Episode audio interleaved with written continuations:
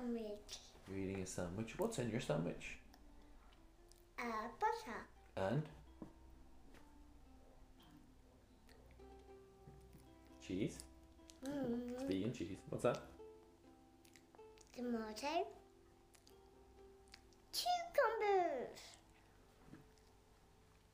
Uh, cucumbers? Palm bears. You don't put the palm bears in your sandwich, though, do you? No, No, you don't do that. no.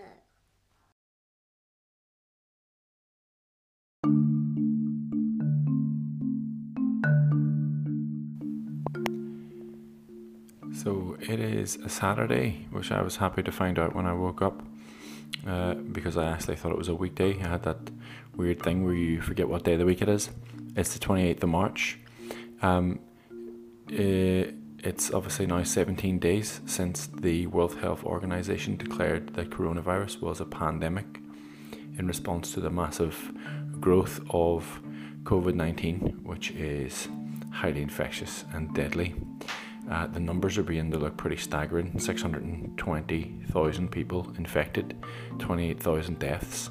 Um, even in Ireland, where lockdown um, came pretty quickly in comparison to other places, um, there are 35 people dead um, and hundreds, nearly in the thousands now, who have the disease.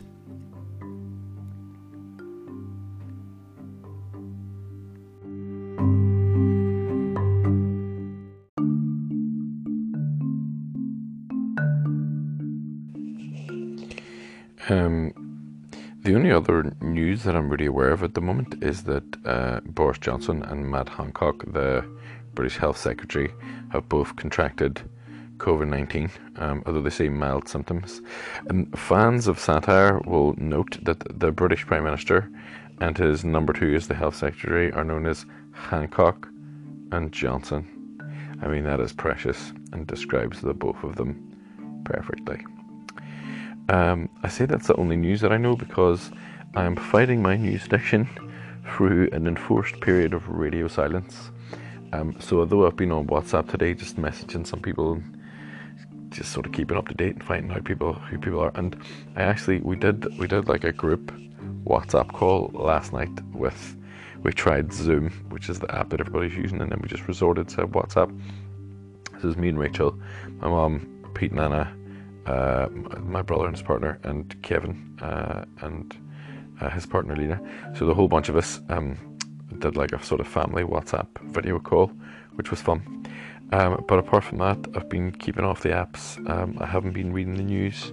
Been just giving myself a little bit of distance. I've been off Instagram and Twitter, um, and just just trying to focus on the here and now, not worry too much about the the virus business and just try to keep it at a little bit of distance. It's um, it's nearly two whole weeks since I left the sort of vicinity of this Walthamstow area, like this Higham Hill bit of Walthamstow. The furthest I've really been is sort of down to the canal at the wetlands, um, uh, and it's nearly two weeks since I've been at work, and I'm just sort of beginning to get into the flow of it. It doesn't seem weird anymore that I don't go anywhere, um, and I'm just trying to make that work for me by just not thinking too much about all the stuff that's going on in the outside world and just trying today to focus on a bit of nesting. Um, so, uh, uh, with Rachel's dad, I put up some uh, sort of uh, shelf boards in the kitchen and I've just been getting things down from the attic for the baby and just playing with Kira and basically just doing dad things. Um, and like I said, not worrying too much about uh, this uh, disease and all of the stuff that comes with it, and all the kind of uncertainties and worries that I, that I have about hospitals and babies and old people and young people and all that kind of business. So, um, decisions that have been made today or are being made today. The big one is, what are we going to call our son when he is born? in, in it could be six hours from now, it could be six days from now. But what are we going to call him?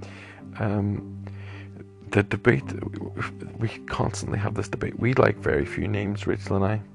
We're very picky about names, and we had settled on one name, and then we told someone that name, and then they they named their child that name.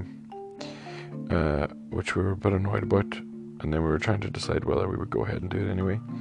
But one bone of contention is that I really want um, my child to have an Irish name. I think that that that's a really important part of Irish heritage for people who are living away from home, and um, but I really insist on Irish spelling for Irish names, and uh, Rachel doesn't like that because it makes it hard to spell, because people can't spell or pronounce my daughter's first name or her surname. So when like when we go to the doctor, for example, and they read out her name, sometimes we sit there because we think like, well, that doesn't sound anything like what we've called our child, and so uh, we may there may have to be a bit of a compromise that I get to name my son, but Rachel gets to decide on the anglicized spelling, which will annoy me for the rest of my life. But um, you make compromises, um, and that's something that I'm on to do. I'll just quietly have a word in his ear when he's old enough to spell and be like, by the way, this is how your name is spelled properly. Don't listen to um, Scottish people. But here we are. Um, it's that's a big choice actually. Names are, very important. Um, they're kind of ingrained really deeply in your head, and it's difficult to choose when you only have a few that you like.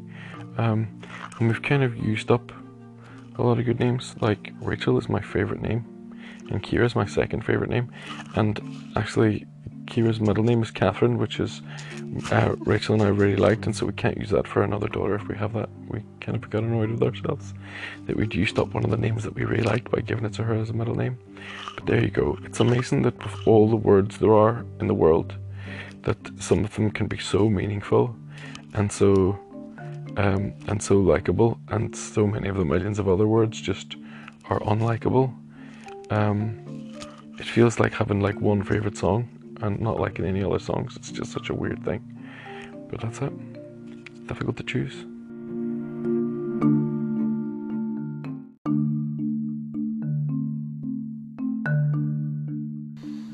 I want to wax lyrical uh, for a moment again on the benefits of sleep and the importance of sleep for decision making. Holy moly. Um, this morning, Kira wakes up at like four in the morning um, uh, had pooped, so I had to go and change her nappy. which She still wears when she's in bed, although she's been potty trained.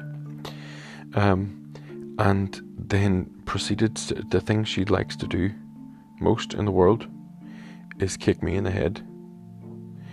Um, she likes to grab Rachel's neck and she likes to kick me in the head, and that's her favorite thing to do.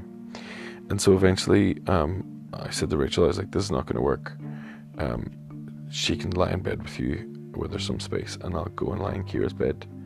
So I did that, and I got it. I got another four hours sleep. So last night I had eight hours sleep, and just to put that in perspective, in the last three years I've had eight hours sleep on maybe three occasions. Uh, it's absolutely glorious, and I woke up this morning being like, "Bang! Let's do stuff. Let's put up shelves." Um, that's mark. I did loads of marking. Um, and I just feel like a different person. It's incredible how much of the difficulties that I've had recently are just down to a chronic fatigue. And I feel like if I got a bit more sleep, I'll be fine.